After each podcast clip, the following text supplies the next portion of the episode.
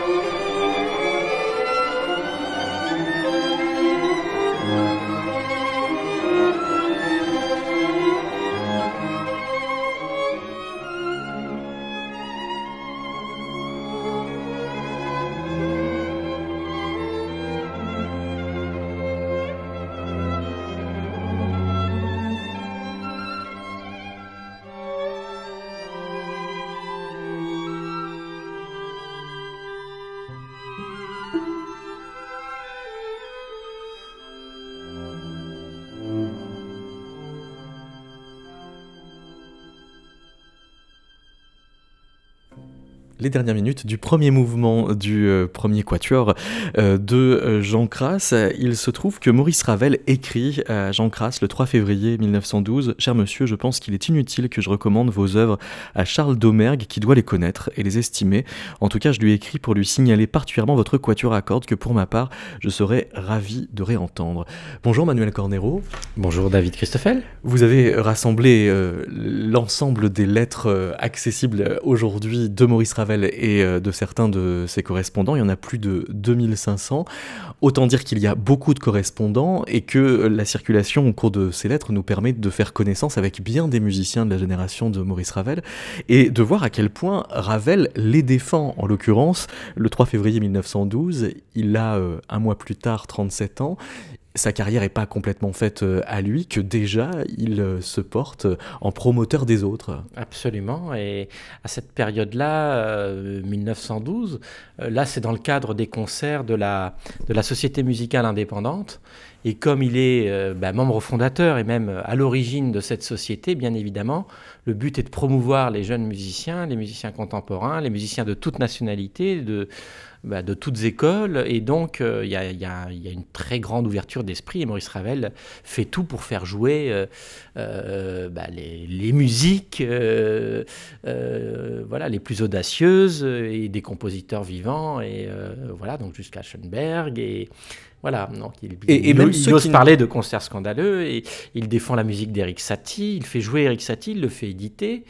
Dans ces années-là. Et effectivement, c'est un souci constant pour lui de, de, de, faire jouer et publier, faire parler de la musique des autres. Ça, et, et, en lisant ses lettres, on n'a pas l'impression qu'il défend une esthétique plus qu'une autre. C'est-à-dire qu'il n'attend pas qu'un musicien soit proche de son style pour l'accompagner ou pour l'aider. Défendant la musique, il défend toujours la sienne finalement. Absolument. Le, le, le, oui, ça. Peu, peu, un peu lui importe finalement l'esthétique de l'œuvre, même des œuvres dont l'esthétique euh, bah, n'est pas la sienne, ou euh, il s'y intéresse, il, a de la curiosité et il tient à tout prix à, la défendre. Euh, et on peut penser à Darius Milo qu'il bah, défend avec véhémence, même plus de véhémence que d'autres membres du groupe D6.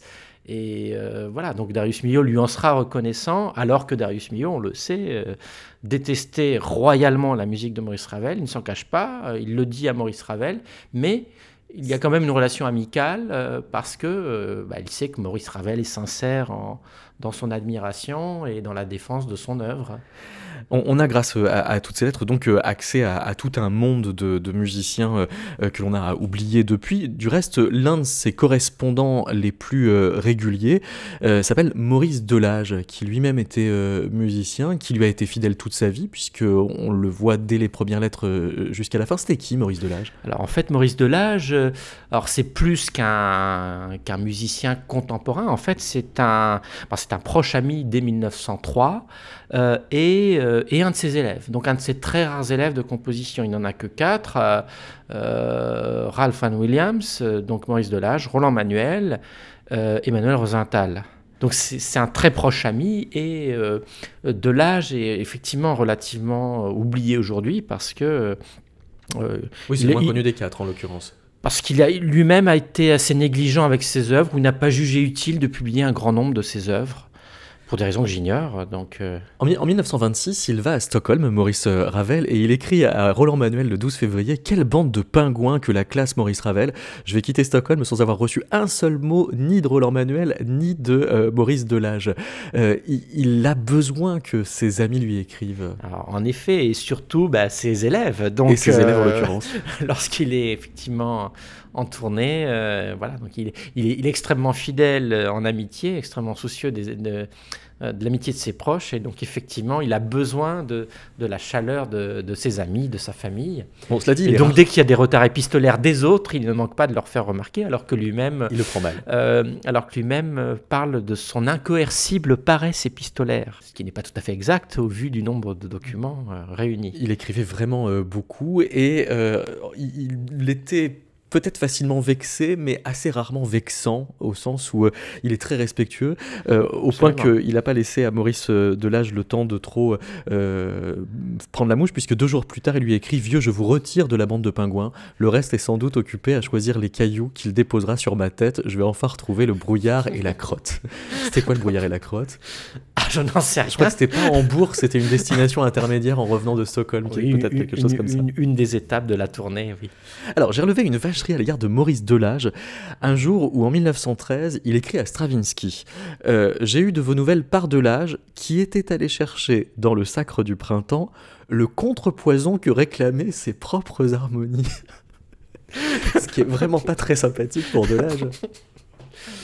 Et eh oui, oui, oui, sans commentaire. Sans commentaire. Il défendait aussi donc la musique de Stravinsky, dont il était vraiment proche.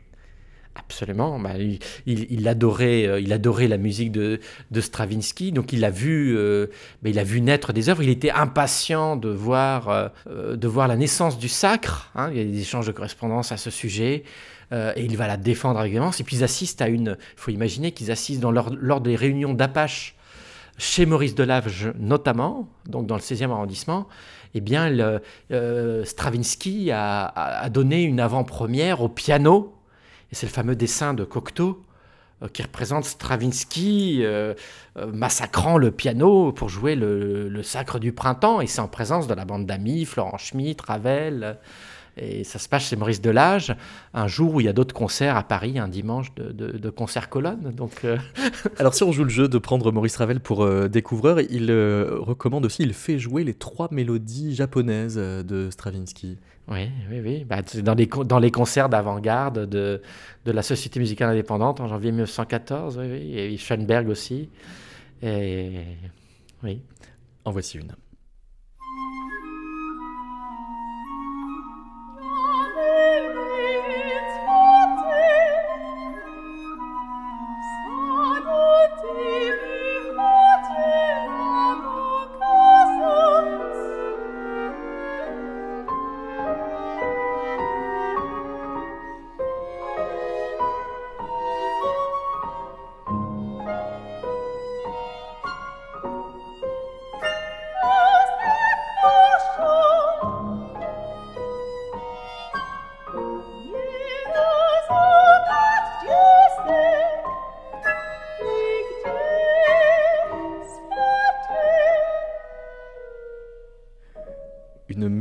Japonaise d'Igor euh, Stravinsky défendue par euh, Maurice euh, Ravel. Alors Manuel Cordero, il se trouve que Maurice Ravel défend les compositeurs, comme on disait, même qui ne sont pas de son esthétique, notamment des compositeurs russes. À la fin des années 20, le 7 mai 1929 exactement, il écrit, alors cette fois en sa qualité de vice-président de la Société musicale indépendante dont on vient de parler, il écrit aux autorités douanières françaises pour autoriser l'importation d'un piano à quart de ton. Qu'est-ce que c'est que cette histoire?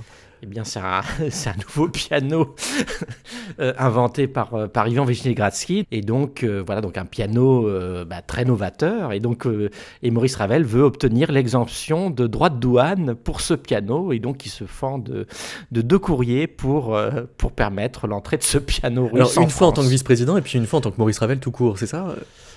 Euh, non, les deux, les deux en tant que, vice-président de, la Société musicale indépendante. C'est un, diplomate qui défend surtout les autres, alors, euh, Maurice Absolument, et comme il défendra aussi dans les compositeurs russes, euh, Nicolas Obouov, Hein, qu'il lui a une euh, correspondance euh, importante. Euh, et voilà, il lui donne des leçons, il s'occupe de sa santé. Enfin, ça va même au-delà de la musique. Hein. On, ira, on écoutera tout à l'heure un extrait du livre de vie de Nicolas Obouov. Pour revenir à Vishnegradsky, il va ensuite écouter les, les œuvres. Alors, on n'a aucune idée, mais on, peut, on peut le penser, mais on on ne le sait pas. Bien, alors il est possible que Maurice Ravel ait un jour porté euh, ses oreilles sur euh, cette symphonie pour quatre pianos qui s'appelle euh, Ainsi par les Zarathustra de Vishnegradsky.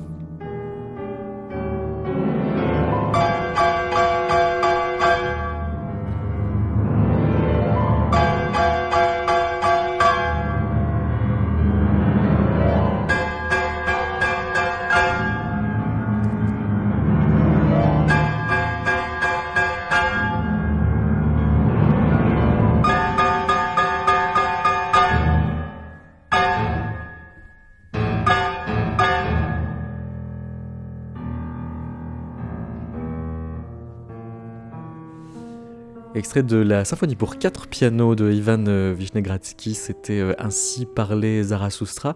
Il se trouve que Maurice Ravel, s'il défend comme ça les autres, il n'aime pas euh, qu'on le prenne pour un musicien sous influence d'autres.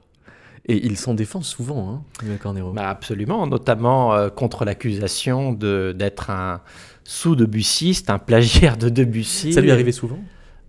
Ah, Souvent avant 14, notamment sous la plume du terrible Pierre Lalo, fils d'Édouard Lalo, euh, voilà, qui a la dent extrêmement dure et voilà, et qui, parlera euh, plus tard pour le tombeau de Couperin, qui dira euh, euh, ce Lalo de Ravel. Donc le, le, le, tombeau de, de, Couperin par Ravel, c'est bien gentil, mais le tombeau de Ravel par Couperin, ce serait quand même beaucoup mieux. Il écrit à Déodat Sévrac un jour J'aurais voulu aussi m'excuser de vous plagier, Lalo Dixit, mais ça, ce n'est vraiment pas de ma faute. Aussi pouvais-je me douter qu'il pût y avoir tant de rapports entre une barque sur l'océan et un mât de fête. C'est-à-dire que tant qu'à chacun prendre des modèles poétiques, puisqu'ils prennent pas les mêmes, forcément ils sont pas redondants.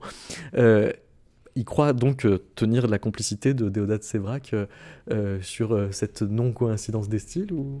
Oui, oui, absolument. Bah, D'autant plus qu'à à, ce moment-là, les, les Sévrac et Ravel font partie du même cénacle, donc des, des Apaches, donc ils se réunissent. C'est qui les Apaches? Les Apaches, c'est la, bah, le terme désigne les voyous au début du XXe siècle, et donc, et sous cette étiquette plaisante, donc ils se réunissent chez les uns et chez les autres. Euh, pour euh, donner, euh, pour faire du déchiffrage de musique nouvelle, notamment les Russes, faire du quatre mains, lire des poèmes de Léon-Paul Fargue nouveaux. donc on sait Léon-Paul Fargue sortait un carnet avec des poèmes déclamés, les, peintres par les peintures, donc c'était extrêmement tout tourné autour de la musique. Des arts et un cercle d'amis de Maurice Ravel. il y avait même un, Apache fantôme euh, Gomez de Riquet, donc, euh, qui permettait de, prétexter euh, un départ prématuré, donc de, pour, pour, quand il y avait des importuns qui, qui, vous approchaient. Donc on citait ce nom pour dire qu'on qu'on avait rendez-vous avec lui et ça permettait de s'esquiver discrètement. en, 1913, Ravel écrit à, un de ses élèves, donc Roland Manuel, La petite note de Gaston Carreau, ce n'est pas de l'Anatole France bien sûr, mais l'attention y est tout de même. J'entends bien que CD, donc euh, euh, c'est euh, Claude, de Debussy, qui l'orthographie d'une façon très particulière, est encore inférieur, et là c'est inférieur, c'est le signe mathématique, inférieur à MR, et là c'est pareil, c'est sa, sa, signature, on se venge comme on peut, n'est-ce pas? Mais pourquoi est-ce qu'il est aussi attentif à toutes ces vacheries qui veulent en faire un sou de Debussy. Il pourrait très bien être au-dessus de ça quand même. Peut-être, mais voilà. Mais je pense qu'il euh, y a plusieurs choses qui le, euh, qui le travaillent. Donc il y a le fait, il y a le fait quand même qu'il a contrarié de, de, ce, de ce plagiat de Debussy, de, euh, de sa habanera, qu'il estime plagié dans la, dans la soirée de Grenade. Il le fait savoir haut et fort, mais à haute voix dans les salons. Et, du coup, euh, c'est la raison de l'orchestration de cette habanera euh, incluse dans la rhapsodie espagnole, où il va préciser sur la partition imprimée la date à laquelle euh, cette habanera a été composée de manière à montrer l'antériorité, à revendiquer l'antériorité par rapport à la soirée d'André C'est tout à fait dérisoire. mais par ailleurs, je pense surtout ce qu'il fait sortir de ses gonds, c'est lorsque Debussy est attaqué injustement. Euh, malgré des propos parfois malveillants de Debussy euh, sur Ravel. Et euh, donc le même Lalo, lorsqu'il ne comprend plus la musique de piano de, de, Debussy, et là Maurice Ravel se fend d'un article qui est l'un des plus beaux, à mon sens, qu'il a écrit en février 1913 dans les cahiers d'aujourd'hui, où là où il le défend avec véhémence, et puis effectivement il se... c'est ça le paradoxe. Il est très, il est, très comment dire, très revendicatif, et très militant. Et, d'ailleurs, c'est un. Là, j'ai retrouvé dans. Bah, c'est la bibliothèque municipale de, Besançon. Euh, les, correspondances au commanditaire en fait de, l'article, qui lui avait simplement commandé un, article sur Debussy. Et Ravel disait qu'il était enchanté à, l'idée, mais qu'il avait trop, très peu de temps pour le faire. Et il s'excuse pratiquement, lorsqu'il a fini sa copie, de, de ne pas rendre le, texte attendu par le commanditaire. C'est-à-dire, il, voilà, il lui demande d'excuser le côté extrêmement militant, euh, écrit à la hâte. Euh, mais c'est un magnifique texte euh, de, défense de, de, Claude, de, Debussy, alors même qu'il ne voulait pas qu'on confonde les paternités. Exactement. Donc, il bien que les vaches soient bien gardées. Et 13 ans plus tard, moi, ce qui, ce qui, ce qui, ce qui est touchant, c'est le, le, le, même, concernant le même Lalo, le, c'est le euh, c'est que là, Maurice Ravel ressort de Ségon, cette fois-ci, parce que, euh, alors que Lalo ne cessait d'accuser Maurice Ravel d'être un sous de Bussy, eh bien, cette fois-ci, il dit prenez modèle à la jeune génération du groupe des six, il leur dit prenez modèle sur Maurice Ravel. Et donc là, évidemment, il sort de Ségon, mais comment donc Avant 14, vous, vous ne cessiez de, de, de, taper sur moi, euh, et, et, maintenant, euh, vous voulez m'imposer comme modèle. Donc il y a, peut-être une petite contradiction, et, euh, et c'est à partir de là que vraiment Darius Milhaud est, est très reconnaissant pour Maurice Ravel de son geste. Donc il est plus reconnaissant de, de, son sens de l'honneur que de sa musique. Darius Milhaud, si je comprends bien. Voilà. Euh, écoutons le, Cœur du Moulin, qui est une pièce euh, de Deus vrai que précisément euh, Ravel défend. Je vous laisse évaluer à quel point ça pourrait être du Ravel.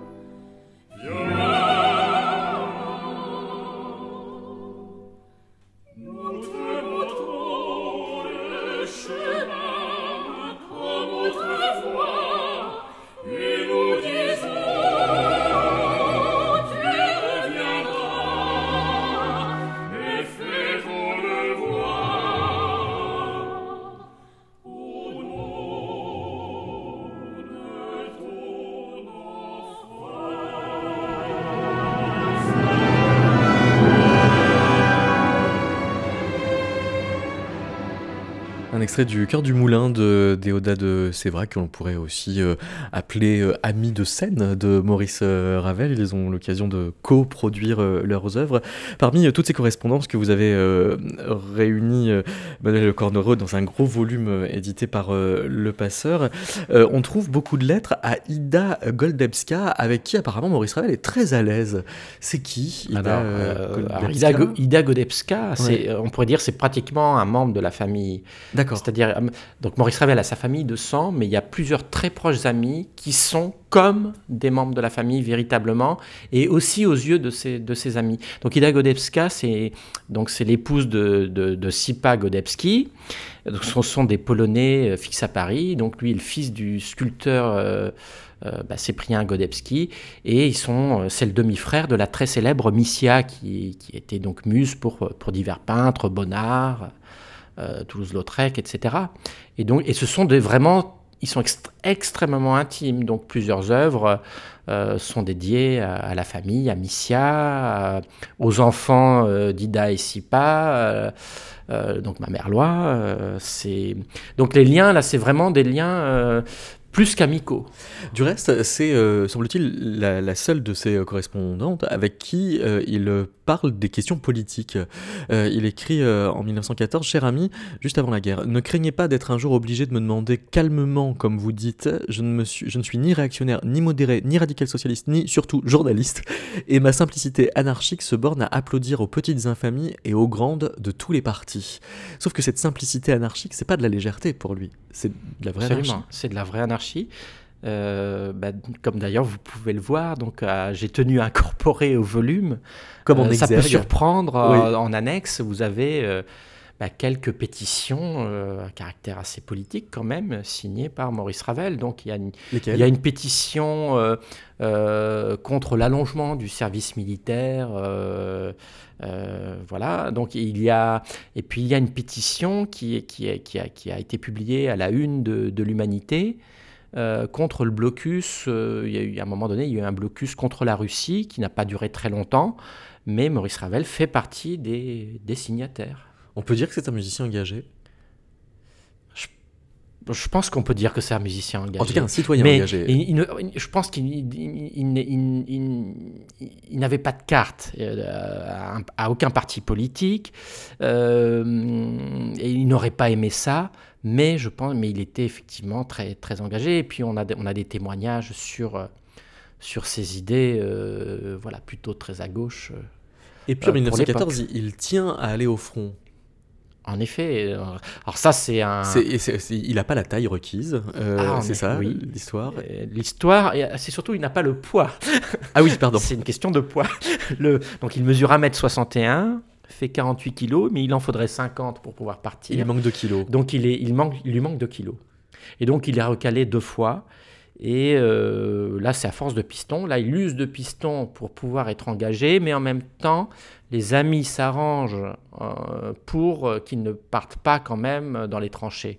Donc il va se retrouver conducteur dans un service auxiliaire 13e euh, régiment d'artillerie, comme conducteur de camion, où il va distribuer le courrier, il va transporter des véhicules endommagés, des hommes, et il va voir toutes les horreurs de la guerre. Donc, j'ai eu l'impression, euh, à, ces lettres, qu'il avait assez peu de conflits euh, au sein de, la musique.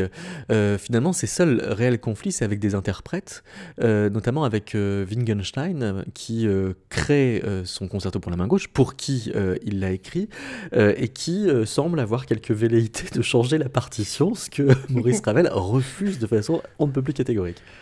Effectivement. Donc là, là c'est effectivement le cas de plus grande, euh, de plus grande trahison de ses œuvres.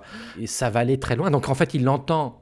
Il va entendre euh, Wittgenstein donc jouer son, son concerto euh, main gauche à Vienne et évidemment il va être révolté par, par l'exécution et du coup alors que la première audition à Paris était prévue peu après celle du concerto en sol le 14 janvier 32, eh bien ce concert est annulé.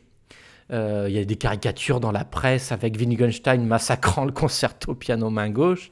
Et là, c'est absolument euh, euh, délicieux. Le, Ça donne envie de lire la lettre parce que donc il écrit à Paul Bécher. C'est qui Paul Bécher C'est Paul Bécher, c'est l'agent, l'agent, de Wittgenstein. on va dire ça. Oui. à la suite de l'entretien que j'ai eu aujourd'hui même avec vous, je tiens à vous confirmer, comme je l'ai d'ailleurs écrit à Monsieur Wittgenstein par ma lettre recommandée du 7 mars, que je m'oppose formellement à toute modification que Monsieur Wittgenstein introduirait volontairement dans l'exécution de mon concerto pour la main gauche. Je dis volontairement pour bien marquer, s'il en est besoin, que je n'entends évidemment pas viser les erreurs de notes qui peuvent se produire au cours d'une exécution et qui sont involontaires. Donc il y a les fausses notes d'une part, que Maurice Ravel prend le soin de distinguer comme n'étant pas des velléités de réécriture, et d'autre part des velléités de réécriture qu'il censure. Absolument, et, c'est d'autant l'affaire est d'autant plus sérieuse aux yeux de Maurice Ravel que la même lettre nous apprend que que Wittgenstein a produit donc une partition clandestine euh, dont Maurice Ravel ignorait l'existence. Et évidemment donc il rappelle bah, qu'il qu'il est engagé avec son avec les éditions Durand. Donc euh, donc euh, voilà donc il interdit formellement toute commercialisation de cette de cette partition. Donc il en subsiste des quelques rares exemplaires ces exemplaires hors commerce de cette partition clandestine. Il n'y a pas eu de procès? Non, non, non parce que j'imagine euh, quels, pourraient être les arguments non, non, il n'y a, a, pas eu de procès. et puis finalement, euh, et, finalement, le, le euh, Maurice Ravel a même accepté de diriger bah, le, concerto main gauche à Paris donc en janvier 33, salle Playel. Euh, et, c'est des images filmées où d'ailleurs, euh, en fait, c'est Maurice Ravel. On, enfin, comme il est petit et le piano à queue est ouvert, on devine juste les bras qui bougent au-dessus du piano à queue. On voit le pianiste et, on voit les bras de Maurice Ravel dirigeant, mais pas le pas l'homme. Dans euh, les mêmes années, il a un vrai faux conflit avec le chef d'orchestre Arturo Toscanini. alors, il lui a reproché très vite de jouer trop vite le boléro. Absolument. Donc ça, c'est des. Euh, donc il se rend même spécialement au, donc au concert du New York Philharmonic à l'Opéra de Paris, euh, uniquement dans le but de lui, de lui signifier qu'il le dirige beaucoup trop vite. Et puis, euh, il essaye quand même de calmer le jeu un peu plus tard en lui écrivant. J'ai appris dernièrement qu'il y avait une affaire Toscanini-Ravel, donc il dit ça pour euh, euh, en fait la, dédire. Vous l'ignoriez sans doute vous-même, bien qu'on m'ait assuré que les journaux en avaient parlé. Il paraît que si j'ai refusé de me lever lorsque l'on a applaudi à l'opéra, c'était pour vous punir de ne pas avoir pris le bon mouvement exact du, du boléro. C'est-à-dire, il voulait pas laisser quand même complètement dégénérer le conflit. Absolument. Oui, toujours conciliateur. Et, Maurice Ravel, nous le savons, euh, était très déçu de ne jamais avoir eu de réponse à cette lettre. Ah oui? Et, sachant qu'il y a aussi d'autres d'autres histoires, c'est-à-dire qu'en fait, au moment où, où Maurice Ravel euh, reproche ce tempo trop rapide à, Toscanini, donc en mai 1930, eh bien, en fait, Maurice Ravel a un autre motif de contrariété qui n'était pas connu. C'est des, des, documents très intéressants. C'est Serge Koussevitzky qui écrit à Maurice Ravel pour se plaindre du fait que Toscanini lui a volé la vedette pour la création en concert du boléro. Donc euh, Toscanini s'est arrangé directement avec Ida Rubinstein pour être le premier à donner le boléro aux États-Unis, alors que c'est Koussevitzky qui devait avoir l'exclusivité, comme Ravel et Ida Rubinstein lui avaient promis. Donc euh, voilà, c'est un autre motif ignoré de, contrariété, mais voilà, qui s'ajoute. Et sachant aussi que euh, je pense que Maurice Ravel était, a dû être aussi peut-être contrarié, je n'en sais rien, on n'en a pas de preuves, euh, mais euh, Toscanini devait en principe donner l'enfant à les sortilèges à la Scala de Milan. ce qu'il n'a pas fait du vivant de Ravel. Donc il y avait des contrats, hein, le, matériel d'orchestre était à la Scala, mais il ne le fait pas, pour des raisons que nous ignorons. Alors voici un extrait du, Boléro de Ravel, dirigé par Toscanini. C'est une version de 1939, donc euh, Ravel euh, était mort depuis plus d'un an, mais euh, semble-t-il, Toscanini n'avait pas ralenti. La musique classique et au-delà. C'est Métaclassique avec David Christoffel.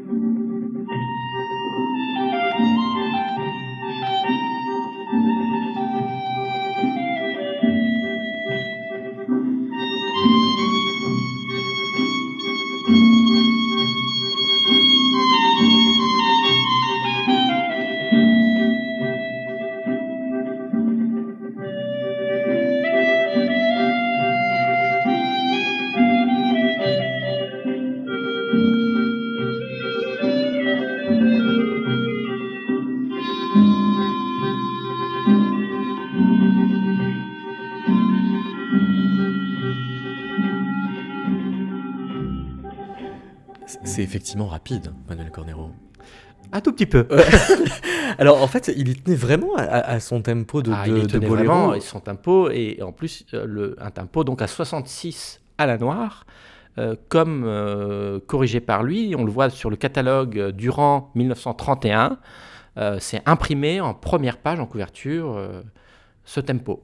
Et, il y a une anecdote amusante, c'est euh, au Belvédère, Maurice Ravel raconte l'incident Toscanini à une proche amie autrichienne, euh, Bertha Zuckerkandel, et en fait, pour lui montrer la différence entre les deux exécutions, eh bien, Maurice Ravel fait entendre son enregistrement de janvier 1930 pour Polydor, donc au tempo 66 à la noire, et il passe ensuite au salon de musique, où il joue lui-même, sur son piano rare le boléro massacré par Toscanini à un tempo un peu rapide. Un peu rapide. La version qu'on vient euh, d'entendre euh, dans euh, son intégralité dure un peu plus de 14 minutes au lieu de 16-17 dans une version au tempo qui respecte Ravel. Maintenant, Cornero, je vous propose de, répondre à la question que voici d'Omer Corlet. Emmanuel Cornero, évidemment, j'étais impressionné par la correspondance de Ravel. Il y a de quoi, vu le nombre de pages, d'articles, de papier Bible. Là, on est, comme on dit, enthousiaste, et puis on se dit par quel endroit, euh, par quel moment et par quel lieu rentrer? En fait, je suis rentré par, une, euh, par Retro News, parce que j'avais vu sur Retro News un, article qui m'avait intéressé sur la Ligue pour la défense de la musique française, puisque c'était quasiment un des derniers articles qu'on pouvait voir sur Retro News dans les célébrations de la guerre de 14. Alors évidemment, c'est c'était une lettre qui avait été envoyée par euh, Charles Tanrock, qui est, est un journaliste, un musicologue, un critique, et qui euh, euh, invitait Ravel, Maurice Ravel, à participer à, cette ligue. Il a, il a, mis du son temps à répondre. Évidemment, Ravel a un titre, il est quand même conducteur, Ravel, hein, 15e section du parc automobile pendant la guerre des 14, puisque son âge, euh, théoriquement, n'aurait pas dû l'amener à participer à la guerre de 14. Il a voulu y participer, évidemment, et on lui a posé la question de, participer ou de s'associer à cette, euh, ligue euh, qui voulait défendre les, compositeurs français, pas francophones, mais français, entendons-nous bien, vu que la République était quand même plus large à l'époque, si on y réfléchit un peu, et rétrospectivement, rétrospectivement. Mais il y a une réflexion qui est euh, passionnante parce qu'il là euh, s'interroge et lui répond si c'est pour des questions économiques, non merci, ce n'est pas pour moi. Si c'est pour retenir que les compositeurs qui sont libres de droit, et on voit bien en plus que la question du droit d'auteur se pose, il répond que comment peut-on se priver de compositeurs comme Schoenberg, comme Kodai et Bartok? C'est que ce n'est pas possible. Et il le séduit très bien dans sa correspondance, et à un moment donné, il l'ironise parce que la lettre venait de Cône, et puis euh, euh, il dit la lettre des gens de Cône, et de, de Cône, en faisant allusion à Cônois, et bien sûr à plus loin que Cônois qu'on peut avoir dans la langue française. Euh, on voyait bien qu'il était agacé par cette manière de définir, et là on voit le Ravel qu'on n'a peut-être pas qu'on voit toujours un peu dans la couleur française. On attend à savoir Ravel comme l'incarnation de la musique française. Et peut-être là, il montre qu'il a une oreille plus grande, plus large. J'ai vu aussi qu'il avait réfléchi sur Berg, sur Alban Berg. Donc, on voit bien un compositeur qui est européen avant tout, toute chose, mais même avant d'être français, euh, comme entité qu'on lui demande à assumer, dans, même dans le contexte de la guerre de 14, qui demande à haut courage, puis les réflexions et les réactions euh, de M. Charles Tandrock, qui est responsable de, de, cette association. Manuel Cornero Oui, donc en effet, bah, Maurice Ravel la sort vraiment de ses gonds parce qu'il ne peut supporter d'entendre l'idée d'interdire une quelconque musique que ce soit euh, étrangère d'un pays ennemi en guerre. Et donc, c'est tout à fait insupportable à ses yeux. Je suis ravi que messieurs Bartok Kodail et leurs disciples soient hongrois et le manifestent dans leurs œuvres avec tant de saveur. Euh, vraiment, c'est une chose chère à ses yeux. Et effectivement, il, est extrêmement curieux. Et puis, euh, et depuis longtemps. Euh, donc euh, ça me fait penser à plusieurs choses. D'abord, euh, un de ses très proches amis, très important, Michel Dimitri Calvo-Coressi, d'origine grecque, mais qui réside en France et qui ensuite sera installé à Londres, qui est un critique musical extrêmement avisé, polyglotte, donnait de passionnantes conférences musicales sur le thème géographie musicale de l'Europe à la veille de 14. Donc c'est quand même assez, assez étonnant à l'école des, hautes études sociales. donc ça d'une part, donc ce qui aidait à éveiller l'esprit. Donc et, puis ça me fait penser aussi au fait que Maurice Ravel est effectivement très, même si ce n'était pas son esthétique, il, euh, il est extrêmement curieux des, musiques allemandes, autrichiennes, hongroises, qu'il pouvait découvrir dans le salon musical de Paul Clémenceau, donc le frère du tigre, euh, parce que qui était marié donc à une autrichienne. Euh, donc Sophie Zeps, qui est la sœur de la Bertha Zuckerkandel dont nous parlions tout à l'heure. Et c'est le salon aussi qui était fréquenté par le, par le fameux colonel Dreyfus, de, le, pardon, par le colonel Picard de l'affaire Dreyfus. Dans laquelle il était très engagé. Effectivement, et, dans ce salon en particulier, donc il y avait Maria Freund qui se produisait et qui, et est créatrice d'œuvres de Schoenberg et, une amie qui va rester extrêmement proche de, Maurice Ravel. Donc, euh, donc et ce qui explique d'ailleurs qu'en 1920, Maurice Ravel va être accueilli chaleureusement à Vienne et euh, pour donner des concerts euh, donc aux et, euh, et les Autrichiens se souviendront naturellement du fait que bah, de l'attitude de Maurice Ravel pour pour s'indigner de l'idée d'interdire la musique autrichienne, allemande, etc. Et, et, sachant que ces concerts à Vienne qu'il donne en 1920, où, où, il va donner la primeur pour piano quatre mains avec Alfredo Casella de la de la valse. Ces concerts qu'il donne à Vienne sont des concerts de bienfaisance. Il ne, touche pas de droit d'exécution même s'il est quand même comme ça capable de, positionnement très net, euh, voire euh, parfois très dur, il a euh, un commerce un peu plus compliqué avec la muse. il parle de terpe de temps en temps en montrant qu'il effectivement peut être assez fébrile. Alors il y a des projets musicaux qu'il abandonne. il écrit par exemple Alexander Steinert Depuis j'ai abandonné mon opérette, où il écrit encore à Hélène Jourdan-Morange Panne de son suis venu rafraîchir l'inspiration dans les flots de l'océan euh, auprès de, Maurice Delage. On a aussi l'impression qu'il a besoin qu'il fasse beau pour euh, composer, enfin d'être euh, de bonne humeur et que le climat peut l'y aider et il est capable de partir de Paris pour ça. Ah, il a souvent besoin de partir de Paris, pas toujours, mais il a, il a souvent besoin d'éloignement pour aller pour aller soit au Pays Basque, soit en Normandie, soit en Ardèche, pour euh, le Pays Basque, c'est son pays natal. Euh, le Pays Basque, son pays natal, il est né à Cibourg, euh, qui touche aussi Saint-Jean-de-Luz, donc il, y est très souvent les étés. Et, il, vraiment, il compose le, trio, par exemple. Trio à propos duquel il écrit à Lucien Garban Cher ami, votre lettre ne nous a pas amené la pluie, mais ne l'a pas trouvé davantage. C'est affreux, on n'en voit plus le soleil, il fait froid, le trio s'en ressent qui stagne. C'est un pur prétexte. voilà, il, fait pas beau, donc j'arrive pas à travailler. Et puis, euh, trois jours plus tard, il écrit à Jacques Durand Je compte sur la participation du temps qui se remet au beau. Ce matin, j'ai repris mes ébats nautiques qui, je l'espère, vont émoustiller l'inspiration. Et eh oui. c'est pas gagné hein, pour lui. Enfin, je veux dire, ça va. C'est un compositeur extrêmement fécond, mais qui quand même a, besoin de dispositions très particulières pour arriver à travailler. oui, il y a beaucoup, il y a beaucoup de facteurs. Il a, il a besoin de chaleur, euh, la, chaleur de la présence de sa mère pour composer, souvent. Et une fois qu'elle n'est plus là, il faut, euh, il a besoin de, de, de, de, l'isolement de la campagne, effectivement. De, euh, il faut aussi savoir, il, toute sa vie, et y compris lorsqu'il est en pleine composition, il a besoin d'une marche quotidienne d'une dizaine de kilomètres. Hein. Toujours, c'est tous, les jours. tous les jours. C'est le besoin de, de, je pense, de méditer, de penser ses œuvres aussi dans ce contexte-là. Il est très sensible au son de la nature et, je pense que c'est une source d'inspiration, ça doit l'apaiser. Enfin, comme la composition des œuvres l'obsède, euh, euh, ça fait partie de son, de son programme de, de quotidien. Euh, On auquel a... il s'astreint toute sa vie. Oui. On a euh, lancé une promesse tout à l'heure, celle de découvrir le compositeur euh, Nikolai euh, Oboukov, qui est un compositeur russe qu'il continue donc à défendre même après la guerre.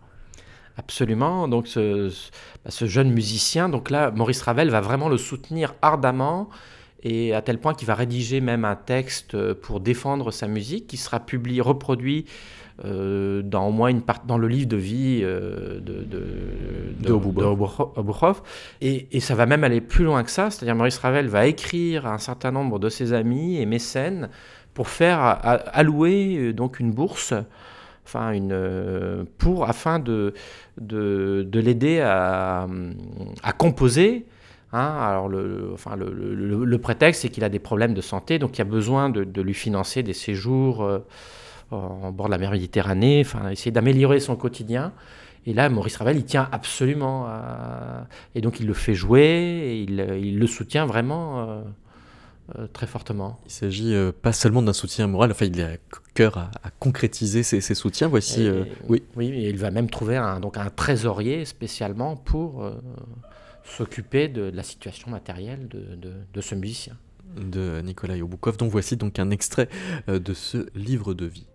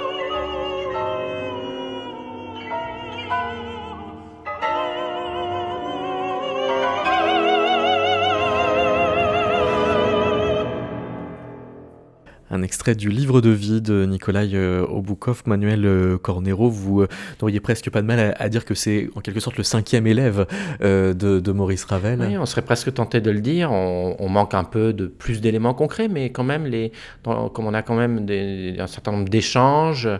Euh, voilà, Obuchov l'appelle euh, cher maître. On voit bien que Maurice Ravel a relu de toute évidence plusieurs partitions. Il y a, il y a des éléments de filiation musicale. Il y a des éléments, euh, mais voilà, il faudrait creuser évidemment cette question.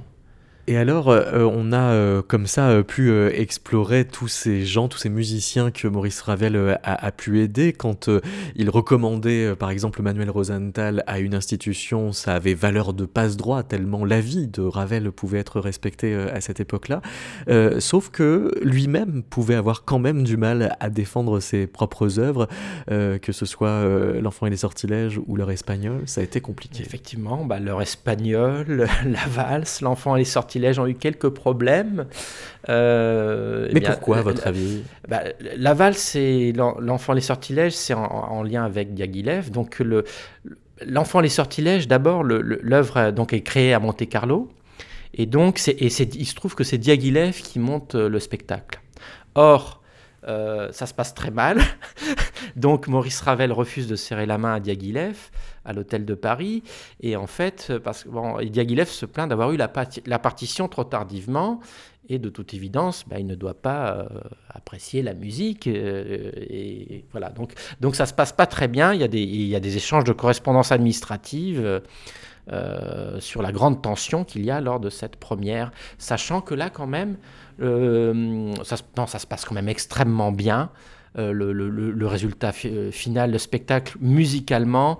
et, là, c'est le plus grand enthousiasme, je pense, de Maurice Ravel pour un chef d'orchestre. Et là, c'est une des lettres pour moi les plus belles, c'est la lettre à Victor de Sabata. Que je trouve absolument extraordinaire parce que on le savait par des lettres à Colette, à Prunière, qu'il était dithyrambique sur ce chef d'orchestre. mais la lettre à Victor de Sabata, je trouve, apporte quelque chose parce que c'est pas uniquement une lettre de remerciement, de félicitations pour la parfaite exécution de son œuvre, mais c'est en plus euh, une lettre de profonde gratitude pour tout le travail euh, de lecture et correction en pleine répétition de l'œuvre à Monte Carlo. Donc, euh, donc là, Victor de Sabata collabore vraiment à l'œuvre L'enfant et les sortilèges. Donc ça, c'est absolument merveilleux. Lisons un extrait de cette lettre. Mon cher ami, je ne vous l'ai pas assez dit durant les répétitions, ces terribles répétitions où nous devions tous euh, faire les correcteurs et durant lesquelles je ne souffrais pas moins que vous, je vous l'assure. Je ne vous ai pas assez dit combien j'étais touché de la haute conscience artistique que vous, chef prodigieux, et votre orchestre de virtuoses avez apporté à la réalisation d'une œuvre aussi difficile. Vous m'avez donné une des joies les plus complètes de ma carrière et je viens vous remercier tous du fond du cœur de mon succès d'hier soir. Croyez mon cher ami à toute l'affection dévouée de votre Maurice Ravel.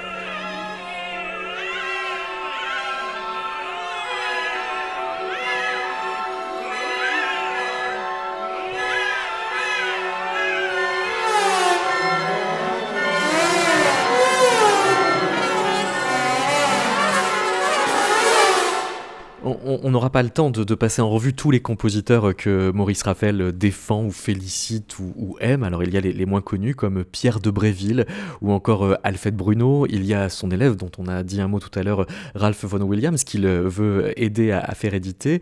Et puis il y a cette catégorie de, compositeurs qu'il orchestre aussi, comme euh, les Russes Rimsky-Korsakov ou encore Moussorski avec les, tableaux d'une exposition dont il fait euh, une orchestration et Debussy. célèbre.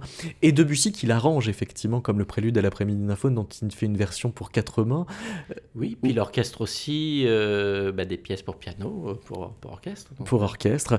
Et il y a un compositeur dont il voit l'émergence avant tout le monde, c'est un certain Absolument. donc il dit ça dans un très bel entretien à un compositeur danois au nom imprononçable.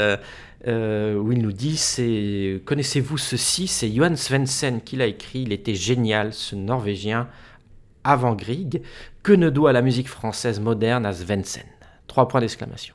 Ah donc là, il avoue que toute la musique française est sous influence euh, de ce compositeur. Euh. Qui sait, oui. Et, donc, et, le lien aussi avec, euh, avec Satie, sachant que Maurice Ravel a, a, rencontré Grieg à Paris. Ah oui, il a rencontré Grieg. Il, y a eu une... Oui, oui, il a même il a joué du Grieg étant étudiant dans, dans le salon de William Mollard, qui était un ami euh, d'origine, euh, je crois, suédoise, norvégienne, je ne sais plus, euh, fils de diplomate, et, et salon fréquenté par Apollinaire. Donc Maurice Ravel a croisé Apollinaire, et, et il a joué du Grieg devant Grieg. voilà. Quel entre-gens. Par contre, il, a raté une rencontre avec Charlie Chaplin euh, en 1928. Ah bon? Pas forcément. Donc, dans, effectivement, dans, la correspondance connue, il, parle d'un rendez-vous raté avec Chaplin, mais Quand il était parce qu'il dit que lui-même ne parle pas anglais et Chaplin ne parle pas français, mais euh, apparemment, d'après ce que nous dit euh, Alexandre Tansman, la rencontre aurait quand même eu lieu. D'accord. Ça a confirmé, mais il n'est pas certain qu'elle n'ait pas eu lieu. il écrit exactement J'aurais dû déjeuner avec Charlie Chaplin, mais j'ai pensé que ça ne serait pas plus amusant pour lui que pour moi. Il ne sait pas un mot de français. À ce moment-là, il précise pas que lui n'a pas beaucoup de mots en anglais. Mais, euh, mais effectivement, effectivement ça veut dire que peut-être ils se sont quand même croisés à un moment donné. Ils se sont peut-être quand même croisés, oui. oui. On va se quitter avec euh, Svenzen. Du coup, merci beaucoup, Manuel Cornero. Merci beaucoup, David. Et si vous voulez réécouter le début de l'émission ou les numéros précédents de Métaclassique, vous pouvez vous connecter sur métaclassique.com.